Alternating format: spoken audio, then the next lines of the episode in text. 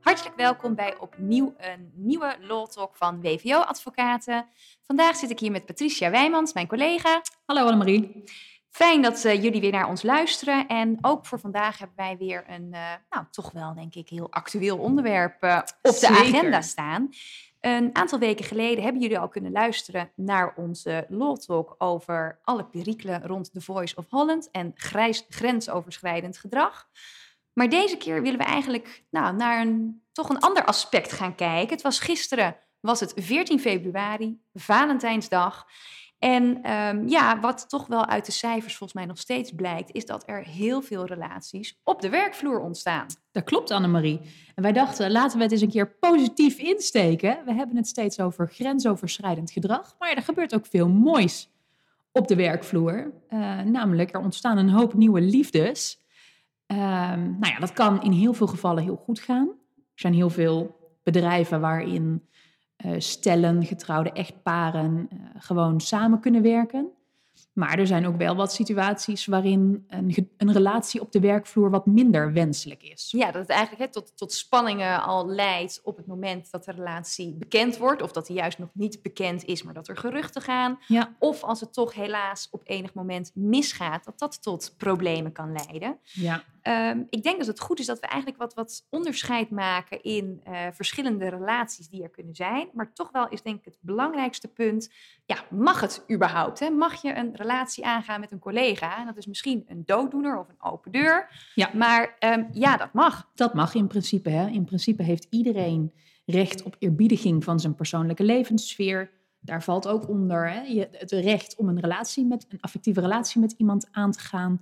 Dus in beginsel mag je ook op de werkvloer een relatie met iemand aangaan. En mits dat natuurlijk, we hebben het hier wel over uh, een relatie met wederzijds goed vinden. He, dus, dus Toch we gek, hebben het... zo'n juridische term die we dan ja. op een relatie gaan loslaten. Nee, we, we hebben het in deze aflevering even voor de, voor, de, voor de duidelijkheid, echt even over de situatie dat twee mensen elkaar echt leuk vinden. Dus we hebben het hier niet over grensoverschrijdend gedrag. Twee mensen die elkaar leuk vinden, die mogen in principe een relatie met elkaar aangaan op de werkvloer. Dat is het uitgangspunt. Ja, het, het recht op privacy. En daar valt dus ook onder dat jij zelf mag bepalen met wie jij een relatie hebt of niet. Ja. Maar hoe zit dat dan? Misschien de eerste is wel leuk om te pakken. Als uh, je een re relatie aangaat die misschien niet op de werkvloer direct speelt, maar als het een concurrent betreft. Ja, nou ja, dat is dus meteen een van de situaties die uh, mogelijk tot problemen kan leiden.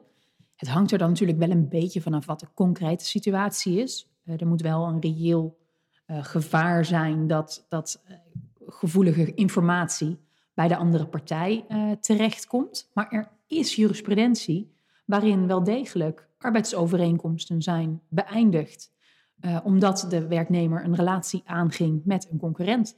Dus dan zegt de rechter, ja, je mag inderdaad die relatie aangaan, maar de werkgever heeft hier ook een, een uh, reëel belang, namelijk dat er geen, hè, per ongeluk, dat er niet per ongeluk vertrouwelijke informatie uh, bij de concurrent te lig, komt te liggen.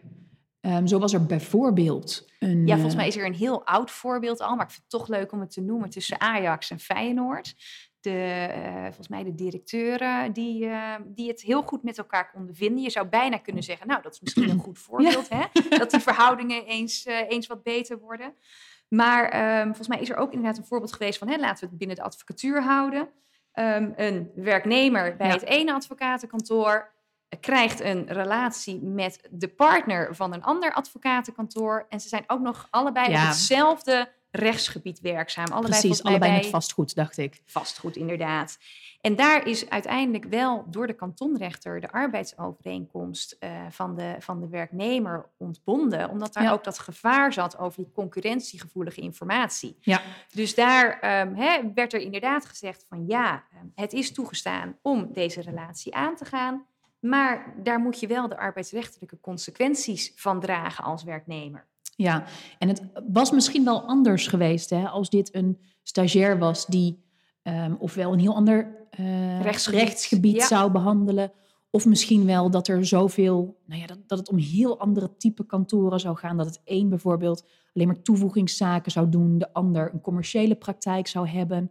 Of dat er qua werkgebied zoveel afstand tussen zat dat dat niet, niet uitmaakt. Dus het is echt wel afhankelijk van de, ja, de concrete feiten en omstandigheden. Maar in dit geval eh, ja, was er toch een, toch een te groot gevaar dat er concurrentiegevoelige informatie bij de, bij de concurrent zou komen te liggen. En dan is volgens mij de volgende, hè, het, het, volgende onderscheid of de, nou ja, de relatie die we eruit kunnen vissen, is een relatie met een collega. Um, En ik denk dat het dan wel goed is dat wij het onderscheid maken tussen een, hè, gewoon een collega die misschien ergens op een andere afdeling werkt, of een collega waar je intensief mee samenwerkt. En misschien zelfs ook hè, um, dat het je leidinggevende is. En die moeten we misschien zo meteen even apart echt goed bespreken. Ja, dus die leidinggevende uh, relatie, daar komen we dan zo nog heel even op terug. Maar je kunt natuurlijk ook een relatie krijgen met een, een, directe, een directe collega. Uh, en volgens mij, ja, hè, wat jij net al zei, hè, de concrete feiten en omstandigheden. Maar hier is ook de, uh, de rechtspraak is ook niet helemaal eenduidig volgens mij. Je kunt wel zeggen dat je, nou ja, tot een jaar of nou, vijf terug, misschien nou, wel zo'n beetje tot de WWZ, werd er volgens mij toch wel um, sneller uh, een einde gemaakt aan de arbeidsovereenkomst door de kantonrechter, dan werd er wel ontbonden. Als er werd gezegd, ja, maar met deze um, uh, relatie, hè, met deze collega, wordt toch echt wel ja, de, de goede uitvoering van het werk wordt geschaad. Want ja. ze zitten op dezelfde afdeling. Uh, misschien dat het, hè, dat, dat, dat verschil er nu in zit omdat je ook die herplaatsingsverplichting hebt gekregen. Dat is meer even wat mij nu zo te binnen schiet hoor. Zou dat nog, omdat er nu toch meer nadruk op ligt, dat er wel wordt gezegd nu door rechters van, nou ja, wij zien inderdaad hè, dat deze relatie, dat dat problemen in de samenwerking oplevert. Maar je hebt hè, de tweede stap, ja. Ja, die dat, herplaatsing. Dat, dat, zou goed kunnen.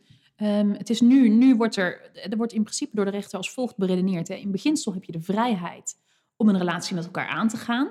Nou, dan moeten er wel concrete omstandigheden zijn waardoor dat toch niet houdbaar is. Uh, bijvoorbeeld, hè, we hebben natuurlijk zelf uit onze praktijk ook wel eens smeuïge uh, verhalen meegekregen van mensen die hè, al getrouwd zijn, maar dan op de werkvloer een relatie met elkaar krijgen. Of mensen die al getrouwd waren op de werkvloer, maar gingen scheiden voor een collega. Ja, daar, daar kunnen natuurlijk allerlei problemen ontstaan. Hè, bijvoorbeeld omdat de planning niet meer uh, houdbaar of niet meer gemaakt kan ja, worden. Omdat er bijvoorbeeld wordt gezegd, om, jij bent vreemd gegaan met mijn partner. Daarna ja. wil ik niet meer met persoon X samenwerken, maar persoon Y wil weer ook weer niet met een ander. En als je dan inderdaad in een klein team werkt, en daar is ook wel rechtspraak over, um, dat er wordt gezegd van ja, um, werknemer, dus jij moet nu wel het risico dragen van het ja. feit dat jij voor deze relatie ja. of verhouding hebt gekozen. Precies, dus er, er, er, je, ja, je mag een relatie met iemand aangaan, maar zo gauw er problemen op de werkvloer ontstaan vanwege die relatie, uh, dan moet je dus met elkaar gaan kijken naar oplossingen. En ik, ik denk inderdaad dat je gelijk hebt dat die herplaatsing daarin echt wel een, uh, een extra hobbel is, uh, waardoor de rechter minder snel tot beëindiging van de arbeidsovereenkomst ja. overgaat. Want je moet natuurlijk gewoon kijken naar, naar oplossingen. Um, deze, deze mensen hebben een relatie met elkaar. Ja, misschien is overplaatsing naar een andere afdeling een, een reële oplossing. Um, kan iemand een andere functie krijgen? Nou ja, die, die oplossingsrichtingen moet je in ieder geval allemaal met elkaar bekeken en besproken hebben ja, en, voordat je aan ontslag toekomt. Nou, wat jij zegt, dat vind ik ook wel heel goed, hè, met, met elkaar. Volgens mij is het ook heel belangrijk dat je, hè, dat je in ja. overleg treedt met dus de betrokkenen. En dat je dan gaat kijken van, nou, dit is het probleem waar de organisatie tegenaan loopt. Dus ja. daar moeten wij een oplossing voor zoeken. En dat je dus hè, dat in overleg probeert. En volgens mij, als we dat dan juridisch vertalen, kom je ook bij. Hè? We noemen dat zo mooi de stoof stappen dan. En je hebt dan echt ja. een redelijke aanleiding. Ja. Dan zoek je samen naar een oplossing waar ook de betreffende werknemer iets van kan vinden. En misschien nog van kan zeggen, nou, maar kan het niet dit zijn? Of kan, kan ik niet naar een andere afdeling? Uh, dus ik denk inderdaad dat, hè, dat het, uh, je niet zomaar kan zeggen... Ook bijvoorbeeld in beleid, want daar komen we straks ook nog op. Ja. Het is niet toegestaan om een relatie te, te hebben. Nee. Of he, je wordt overgeplaatst per definitie. Want wat ik al zei, hè, misschien kun je ook wel zeggen als je een wat groter team hebt met uh, drie teammanagers, dat je zegt van nou, er is een relatie met teammanager 1. jij valt in het vervolg onder team manager 2. Dan is Dus dan probleem- verandert er in principe relatief weinig. Precies, precies. Dus dat, dat, ehm, dat geldt denk ik voor de, nou ja, de relaties tussen mensen op gelijke hoogte, zeg maar. Of gelijke, die gelijke functies hebben. Dan hebben we meteen een mooi bruggetje naar de volgende situatie. Namelijk, wat als je een relatie krijgt met je, met je leidinggevende? Ja, want eigenlijk kun je daar volgens mij wel van zeggen, als je naar de jurisprudentie kijkt, dan komt er wel iets meer bij kijken. Dan komt er een soort meldingsverplichting, lijkt het wel, als Ja. leidinggevende. Dat op het moment dat het, nou ja, toch eigenlijk wel wat serieuzere vormen aanneemt, dat je als leidinggevende het moet melden.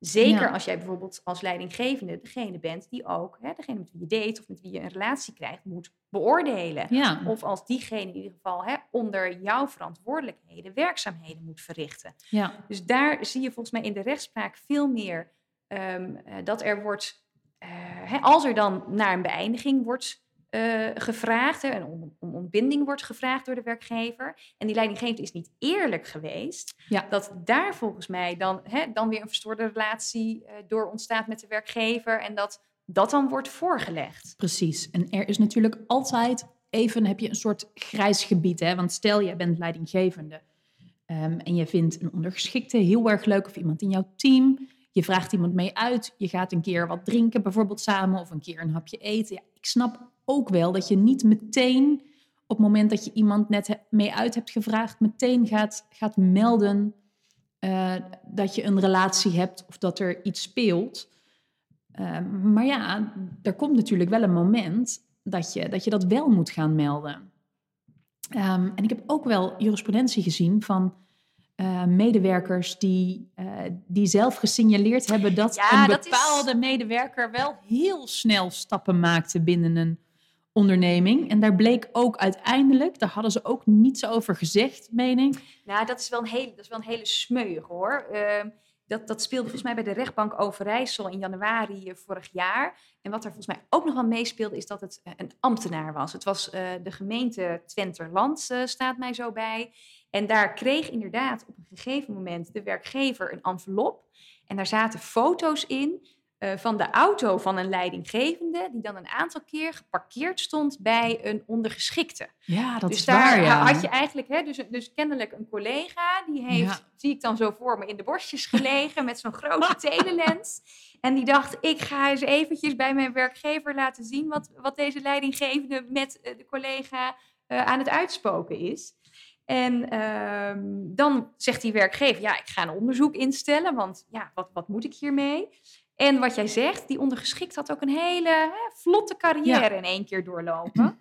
Ehm, en die leidinggevende wil dan niet meewerken aan dat onderzoek. Dus Ja. dat vind ik ook wel hè, bijzonder. En ehm, dan zegt de werkgever, ja, er is sprake van integriteitsschending. Dus daar zie je ook echt hè, een beetje dat, dat Nou, dat- ambtenaren, ja. maar dat Maar terugkomen. dat komt terug, dat komt allemaal neer op vertrouwen. Hè? Ja. Ik, ik vertrouw jou niet meer, want ja, kennelijk ben je hier niet open en transparant over geweest. Maar de kantonrechter is op zich wel heel erg duidelijk, want die wijst het ontbindingsverzoek van de werkgever wel af. Die zegt, ehm, ja, ik vind dat de leidinggevende onvoldoende aan het onderzoek heeft eh, meegewerkt. Dus onvoldoende misschien hè, openheid van zaken Ja. heeft gegeven. Ja. Maar toch vind ik het onvoldoende voor ontbinding van de arbeidsovereenkomst. ja, maar ik had het idee dat dat vooral zat in het feit dat werkgever eigenlijk al, doordat die werknemer niet wilde meewerken aan het onderzoek, dat was volgens mij al de reden. Je, je wil niet meewerken, dus er is een integriteitsprobleem, dus reden voor ontslag. Terwijl als die werkgever misschien nog wel, weet ik niet hoor, maar als die werkgever misschien het onderzoek verder zou hebben afgerond, tot de conclusie was gekomen, ja, het lijkt er toch echt op dat jullie een, een affectieve relatie met elkaar hebben en dat niet hebben gemeld. Nou ja, en met name hè, hoe het dus met die carrière stappen van die ondergeschikt is gegaan. Want dat, nou ja, dat, dat weten we nu zo niet. Dan had het misschien wel anders uitgepakt. dan was het misschien wel anders geweest. Maar het blijft, nou ja, ik vind het wel een, eh, een, smeuïge, een smeuïge casus om, eh, om zo te zeggen. Ja, En, ehm, maar over het algemeen kun je wel zeggen dat in de rechtspraak sneller tot een beëindiging van een dienstverband wordt gekomen op het moment dat er sprake is van een relatie tussen een nou ja, leidinggevende en een ondergeschikte. CQ dat de werkgever dan naar oplossingen moet gaan kijken, maar dat, dat het niet wenselijk is om een affectieve relatie toe te staan op de werkvloer tussen een leidinggevende en een ondergeschikte, dat, is wel, dat wordt wel aangenomen. Maar dat komt denk ik ook omdat eigenlijk hè, die, die, nou ja, die afhankelijkheidsverhouding in het beoordelen, al die organisatorische problemen staan daar eigenlijk al mee vast. Daarom. Ja. Maar de nadruk ligt dan heel erg van wat heb jij als oplossing gezocht of aangeboden. ja. En eh, dan nou ja, zie je wel wat jij, inderdaad, eh, wat jij inderdaad aangeeft. En dan is het misschien nog wel leuk om nog een, eh, nog een klein bruggetje te maken naar wat nu als, we, hè, als het niet om een collega gaat. Maar als je bijvoorbeeld eh, als, nou, als verpleegkundige een relatie aangaat met een patiënt of als eh, leraar met een, nou, eh, laten we even zeggen, een leerling eh, of ex-leerling. Ehm, dat vind ik altijd wel ehm, nou, in die zin een, een andere categorie, ja. laat ik het zo zeggen. Dat ben ik helemaal met je eens. Want dat is toch weer een, ook dat is op de werkvloer, maar toch een heel andere relatie dan de relatie die je hebt met je collega. Eh, en zeker, ehm, Nou, binnen de zorg heb je natuurlijk die afhankelijkheidsrelatie. En volgens mij kun je daar als werkgever heel duidelijk, sterker nog ben je dat ook zelfs verplicht, om duidelijk de regel te stellen hè, dat het gewoon niet is toegestaan om een relatie aan te gaan met iemand die aan jouw zorgen is toevertrouwd. Waar Ja. dus een, eh, een, eh, een zorgrelatie tussen bestaat. En daar is ook wel volgens mij meer rechtspraak over.